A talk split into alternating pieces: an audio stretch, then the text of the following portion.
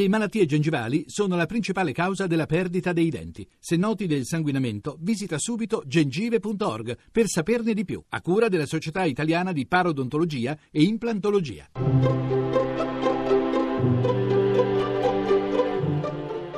Il pensiero del giorno.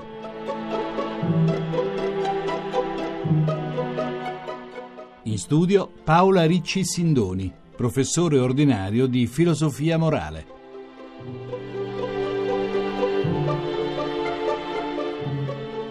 È finito il campionato di calcio, ma il mondo del pallone già si prepara ai nuovi prossimi europei.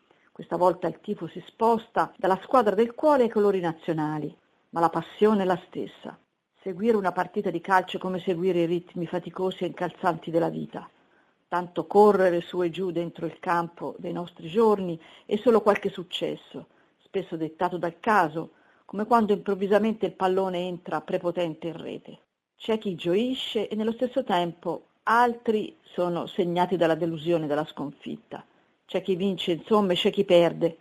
Ma non è terribile tutto questo? Non sarebbe meglio che tutti almeno una volta vincessero? Che alla fine la festa ci prendesse tutti? Se il calcio, come più volte è stato detto, è metafora della vita, non tutto però alla fine combacia.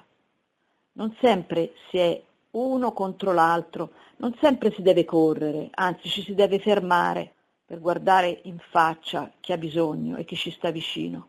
Non sempre si deve vincere per vincere, si può vincere anche perdendo, perdendo il proprio tempo accanto ad un altro. La trasmissione si può riascoltare e scaricare in podcast dal sito pensiero del giorno punto rai punto it.